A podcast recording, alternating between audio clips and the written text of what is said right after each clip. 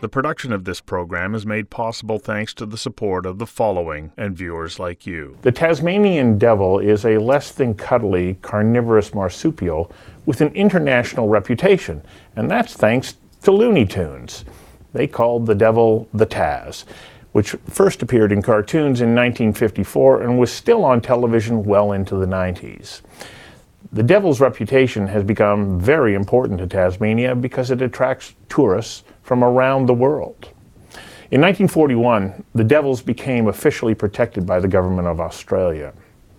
Unfortunately, that protection isn't protecting their health.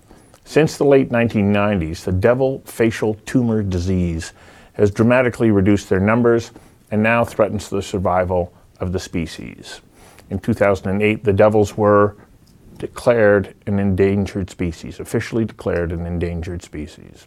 So, in an effort to save them, the Australian government started to send Tasmanian devils to zoos around the world as part of its Save the Tasmanian Devil program. Dr. Carolyn Hogg is a conservation biologist who has been working with threatened species for over 25 years. Hogg is the science lead for the National Threatened Species Initiative, a program generating genomic resources for Australia's threatened species, and she is also the co lead of the Australasian Wildlife Genomics Group at the University of Sydney. For the past 12 years, Dr. Hogg has been working with the Save the Tasmanian Devil program, utilizing genomics as a vital tool to save this endangered species. I invited Dr. Hogg to join me for a conversation that matters about the role genomics is playing in an all out effort to save the Tasmanian devil. Carolyn, welcome. Well, thank you for having me today. Well, it's my pleasure. And, you know, as probably like so many people who have been influenced by you hear this Tasmanian devil, and there's something that we're attracted to. Uh, when you look at them, you go, okay, you're not so cuddly, um, but um, I had no idea that they were endangered. How bad is it for them right now? So um, the cancer was first. It's a, it's a cancer. Devil facial tumor disease is in fact an infectious cancer, which people find infectious cancer. It's an infectious cancer. So people find that really surprising because there's only five, uh, sorry three. Uh, infectious cancers in vertebrates. So one is in dogs, um, but it doesn't kill dogs. It, it's a it's a, a venereal um, sexually transmitted disease. So they get a tumor and they mate, and then it's passed on, and then it goes away in dogs. So devils have it in their face. Um, and interestingly, the third one is also in devils.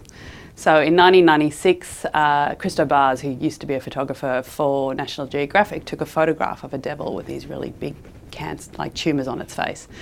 And then, slowly but surely, ecologists in Tasmania started to notice that devil populations on the east coast were um, getting smaller and declining. There didn't seem to be as many of them.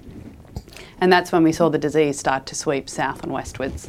And now it covers pretty much most of the state of Tasmania. There's only a slightly disease free area up in the, the northwest in a place called Woolnorth and, and the southwest of the state. And we, on the east coast, we've seen populations decrease by 95%. And across the whole state, we would say there's probably about an 80% decline in the species now. So, in my introduction, I talked about the fact that there is this program to send Tasmanian devils to zoos around the world in an effort to help save them.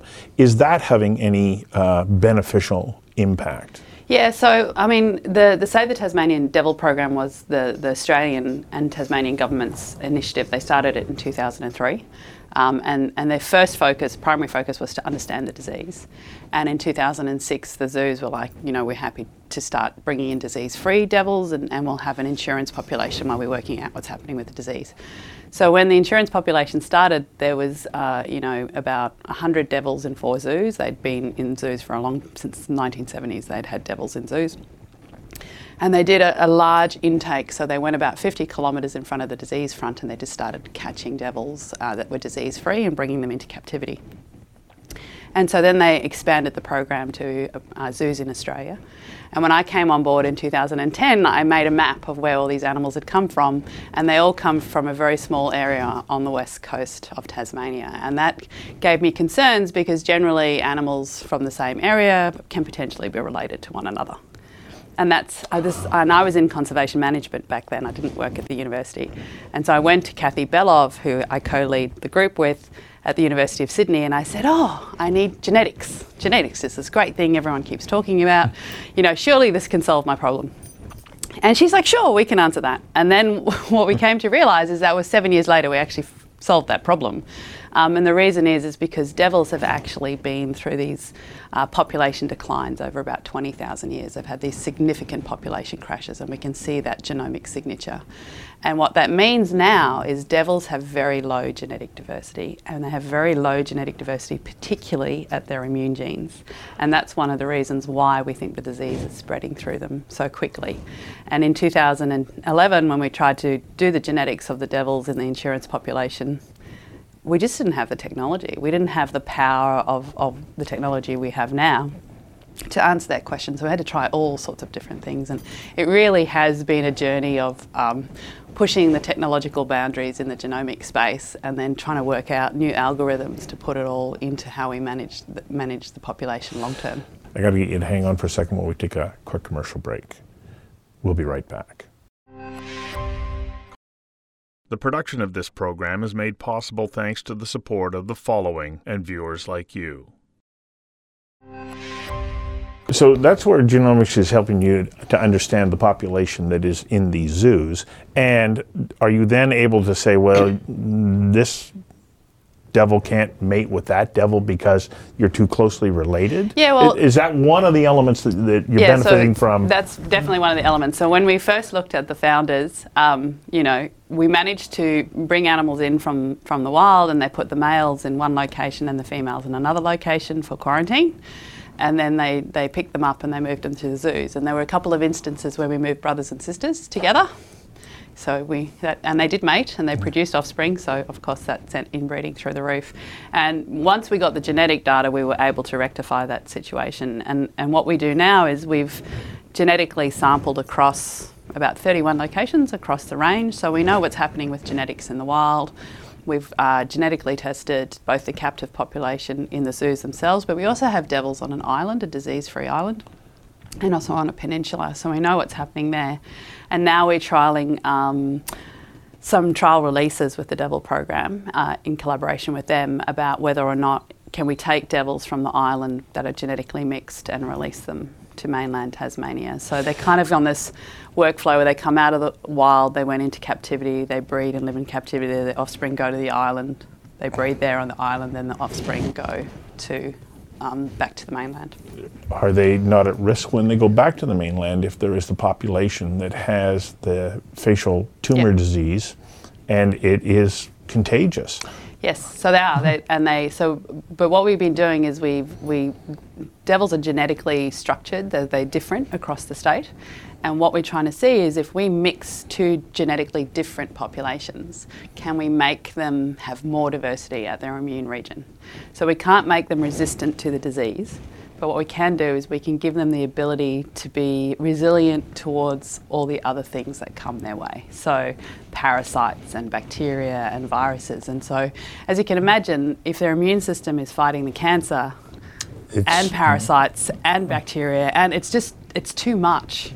And so, if we can make them be more resilient to all the other things, does that then give them a, a better chance of being able to live with the disease for longer? Because at the moment, if they get the disease at one, they generally are dead by two or three.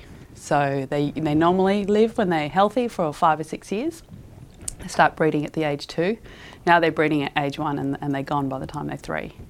So it's really reduced their lifespan. And, and one of the things we've come to realise is if we can help devils live long enough to live for two breeding seasons rather than one, will populations start to recover a little bit and then you'll get natural mutation processes, hopefully. So, what else has the role of genomics helped you to understand how the devils now find themselves being, well, in the line of fire of this tumor uh, that is killing them? Yeah. Do, d- does it help you identify the source and what was happening genetically within the, the animals uh, to say, okay, this is now going to manifest itself in their bodies? Yeah, so I mean, I, I gave a, the the Don Rix Distinguished Keynote address last night for, for Genome BC, and um, you know, if I had to talk about everything we knew about genetics and devils, the talk would be about three hours long. Oh, we know so much information about devils. So in, in 2012, uh, a woman at Cambridge University, Liz Murchison, actually sequenced the devil genome, but she also sequenced the tumour genome. Uh-huh. And, and with that, we, we started to get a very uh, keen understanding of what was going on. And so, um, what happens is that the disease itself arose from a nerve cell in a female devil. And everyone's like, how are you able to work that out? Right. Well, it's because the tumour is clonal. So it's the same in all the individuals. It, it, changes slightly now, so it mutates, but it's essentially a clonal cancer. And what that means is it, it's all got an X chromosome, so it must have come from a female individual. And it's a ah. Schwann cell carcinoma, which is a nerve cell in the face. So that's how we think it formed. Now, why it came about, we have no idea. Something happened that caused this mutation event in this one individual. Cancer grew, and then they give it to another cancer, another individual. And what happens is when devils mate, they bite each other around the faces. Um, and what we've seen over the years is that breeding season is in February, March, April, and then by October, September, we see disease go up in a population. And, and a team at University of Tasmania who work on the ecology side of things. This is a massive program. There's so many universities. There's like 10 universities involved, plus the government agencies. And Rodrigo found that, that actually uh, the devils are biting each other at mating season, and that's when they're transmitting the cancer. So then they open the skin, and then it's transmitted yeah, yeah, through saliva or. Yeah, it's an yeah. infection. Uh-huh. So it's an infectious body, it just travels in, in body fluid. And you can't stop them from doing that. No, no. So, you know, Kathy, who I work with, often says, you know, that maybe the solution to devils is if we make them angels rather than devils, the ones that, they, will they stop biting each other. Don't think that's ever going to happen. No, because it's you know part of their genetic yeah makeup. Uh, makeup. And so uh, you know from that from that um, moment, you know Liz has spent years studying the tumor. Our research group has spent years investigating the devil's immune system and their relationship to the tumor. There's a team at the Menzies Medical Research Institute that are investigating how to make a vaccine.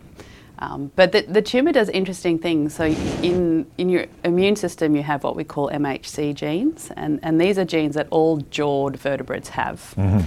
Um, and they, it's what we call antigen presenting genes, which sounds very complicated, but essentially, when you are going for a, a, organ transplant, you know how they always talk about finding a donor match? Yes. What they're doing is they're matching the MHC genes.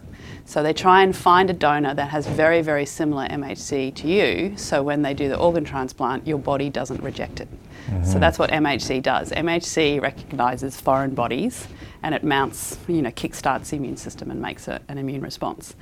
DFTD down regulates its um, MHC receptors on the outside of the cell, so the devil's immune system can't see it. Can't which even see it. Can't see it, which is, is phenomenal. And so then the cancer infects, and the devil's just not mounting an immune response until it's too late. This is our second break. We'll be back in a moment. The production of this program is made possible thanks to the support of the following and viewers like you. Well, and did you not earlier say that the immune system of the devils is like critically low. Yeah. Yeah. Uh, and so, what does genomics help us understand about like why it's so critically low? Is it because of the the nature of the inbreeding of the species in Tasmania, yeah. or are there other factors? No, we, we suspect it's happened um, with these massive population crashes. So you know, we've seen there's been a few, and and it's just they've ended up with no diversity at these genes. That, that's just how it occurs. When you have a population crash, you end up with inbreeding, and even though the population grows back to a large si- size again, you, you end up what we, what we call a run of homozygosity in the genome, which is just essentially no diversity in that section of the genome. And lots of species have runs of homozygosity, um, but it's when the runs of homozygosity occur at a critical gene family, like the immune genes, that you, you start to have right. problems. Um, and you know, devils are not the only species that suffer from disease that I, we work on. We work on koalas and chlamydia, orange belly parrots, and beak and feather disease, and it's it's a similar story across those species where there's this low diversity at, at these immune regions. Do you think you can win this uh, battle on behalf of the Tasmanian Devils? Well, I hope so, because that's what yeah. gets me out of bed in the morning.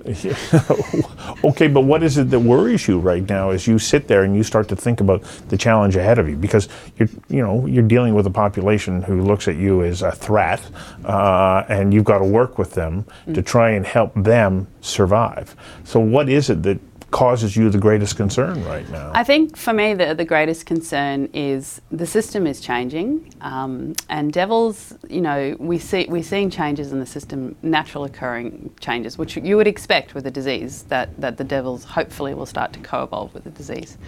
The problem with devils is they've got low diversity to start with. They now have this disease, which has knocked populations really low, and they live in a fragmented landscape because the landscape's been fragmented by farming and forestry and all the other things which are common anywhere in the world.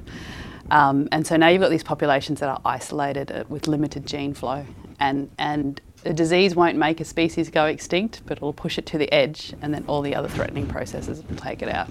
And that's the concern. So, one of the reasons we, we're releasing devils back to wild sites is to see whether or not, if we give them a little bit of a boost in genetic gene flow, does that help that population um, become a little bit more resilient so they can learn to adapt to the disease themselves? And obviously, I mean, we, this is we have no idea whether or not it's going to work. But what what we've seen with some of the early trial data is that um, we can introduce new genetic variants at the immune genes, and that's taken up because they interbreed. Um, and then it's maintained across subsequent generations, which is really important. Like you can always increase diversity when you put new animals in, but it's whether or not that diversity stays for a period of time. Pre genomic sequencing, would you have been able to choose the right devils to put back into that natural population. No. We just make random guesses. We used to just like, you know, choose a few animals and put them. I mean, look what we did in the early days. We brought devils in from the wild and we put brothers and sisters together because we didn't know who was related to whom. And so genomics has really changed the way conservation managers can manage captive breeding um, and translocations and, and really make informed and smarter decisions about, you know, where you should be moving animals, what populations have what kind of resilience for the threatening processes, you know, different species have different threatening processes. But so one of the, the large projects we're now doing is seeing whether or not we can start to understand what genes are potentially involved in heat tolerance in relation to climate change uh, in koalas because they've got a very large range. So it, it's, you know, genomics is a really powerful tool and we've only really scratched the surface. You think about human medicine mm-hmm. in the 1980s and 1990s, and they, it took 13 years to do the human genome, and they published it in 2003. And you think about human medicine today, so how much do we know about cancer and hereditary diseases, and precision medicine is becoming really common. All of that is because we had the human genome. So now imagine if we had that genomic resource for all life on Earth. Yes. What we could do. Third and final break. We'll be right back. The production of this program is made possible thanks to the support of the following and viewers like you. Yes, what what we could do, but I can't help but th- think about with the Tasmanian devil. We now know what the genetic uh, challenges are. Is it right for us to say, well, we can help work with your genome to uh, change your genetic makeup? Uh, do we have the right to do that? Is it possible? Uh, well, here's a question for you Do we have the right to do that? Do we have the right to cut down the landscape? Do we have the right to introduce invasive species? Do we have the right to like change the climate? I mean, how far are you willing to go? So people yeah. are like, well, aren't you interfering in the natural process? And I would argue that humanity has been interfering in the natural process for hundreds of years. Longer than that. Yeah, thousands of years. Yeah. So it, it's kind of it's a very slippery slope of where you say you start and stop. And I have people question, like you asked the question, but you're releasing disease free animals into a diseased population. But that's the disease is the threatening process for this species. But other species that we translocate and release, the threatening process is feral cats if they're a bird, yeah. or it's you know roadkill if they're something else. So it's it's interesting to me that people are comfortable releasing animals to get hit by cars and eaten by feral cats, but not comfortable if they get a disease. And I say to those people, you don't get to choose your threatening process that you're comfortable with. You either are comfortable with trying to do an intervention to maintain the species in the landscape longer term, so your grandchildren mm-hmm. get to see the bush of your childhood, because at the moment it doesn't exist we've destroyed it. Mm-hmm. And and really, it's about how do we. You, I mean, we've very, got these huge brains. We develop all this stuff. We put man on the moon and a rover on Mars. You know, spaceships that have gone and left our solar system. Exactly. Yep. You know, surely we can use all that brain power and technology to just live a little bit better and more sustainably on the planet than we've actually got. I agree with you. So then let me come back to the question Is it possible that we can uh, work with the genome of the Tasmanian devil to boost their uh, immune system? Mm. To, uh, and, and are, where are you at in that process? So um, that's what we're doing. We're doing it naturally by releasing devils and letting them breed themselves. A lot of people ask if we can manipulate the genome in the lab and then clone them and do all this. My we can do the manipulation and you can insert there's a technology now to insert gene variation whatever Right. the problem is is how do you then get it out of the petri dish into an animal because What's the delivery system? Yes. what is the delivery system um, and and assisted reproductive technology has been around for years in humans with IVF, and we mm. use it in the cattle agriculture with cattle and sheep and a whole suite of other species. But what most people don't realise is that ART needs to like be worked out for every individual species. That just because it works in a cow doesn't mean it's going to work in a giraffe, and they're both ungulates, and and it's really a complex system. So, do we invest time and effort and resources into doing it in a lab and working all that out, or do we just maintain them in the landscape and use natural processes where we can bring them in, let them breed themselves, and put them back out by genetically testing them? So, you know, we don't have to do all that work in the lab Right. because they still exist in the landscape. Um, where the lab techniques come to the fore is where one of the, the species I work on is an orange bellied parrot. It's a tiny little 40 gram parrot. One population left in the wild. We got down to two females in the wild. And we have animals in captivity, but they've got the same thing. They've got issues around disease and low genetic diversity. Where do we get the diversity from for that species?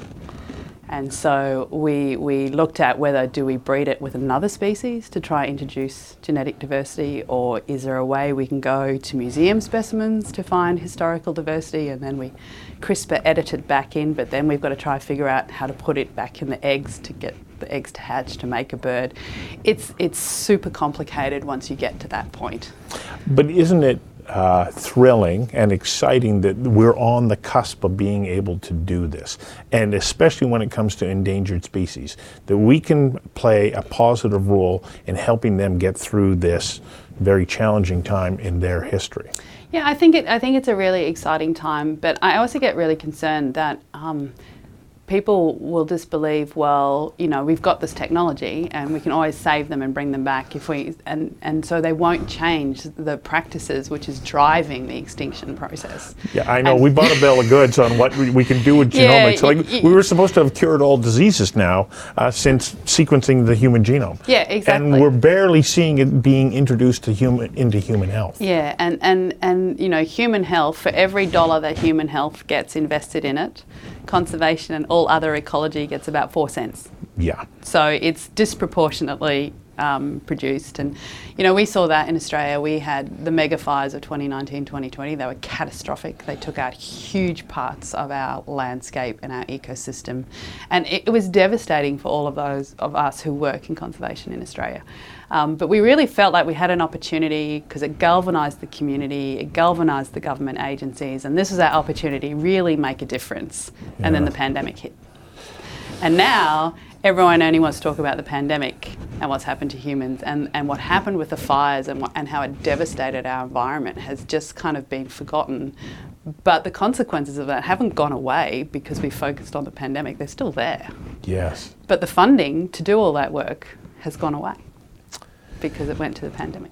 Well, let's hope that we can raise your profile and uh, draw more attention to it because I believe that you know we live in a world of diversity. That world came to be for a reason, and it's our responsibility to be, you know, proper guests on this planet along with every other creature. Yeah, no, um, I, I think you know the climate change guys have done an amazing job at raising awareness about climate change, and I, I don't think there's anyone around now who there's are some, but most people and large proportion of the global population realise it's here. Like you know, fires all through BC and California and Australia, and now Australia's flooding. I just saw on the news before we started today. There's no more floods in Australia because the La Nina started again for us, um, and so but what most people don't realise is the biodiversity crisis, which is the other side of the climate change coin, is massive. And what will take us out first is actually the loss of biodiversity because mm-hmm. our food security is dependent on diversity in the system. Our human health is dependent on the diversity in the system because that's where we get our medicines from. It'll help us with climate change because everyone keeps trying to develop something that's going to scrub carbon from the atmosphere. It's called a tree. Does it naturally. any, anything that grows. and in an amazing way. Yeah. And so biodiversity is actually all life on Earth, everything, of which we are one species of the 13 million species that live here. So, Yes. and that's that's a bit of a start, startling statistic for most people. And it's like, you know, for some reason, humans like to talk about ourselves a lot, um, and we like to think we're separate from the natural world, but we're not. No. We're byproducts of it. Thank you so much for coming in and sharing this. And I wish you great success in your efforts to save the Tasmanian devil and other uh, species that are at risk. Okay, great. Thank you so much for having me. My pleasure. So stay there for just one second. I got to record three uh, throws to commercial Sure. breaks. It goes like this.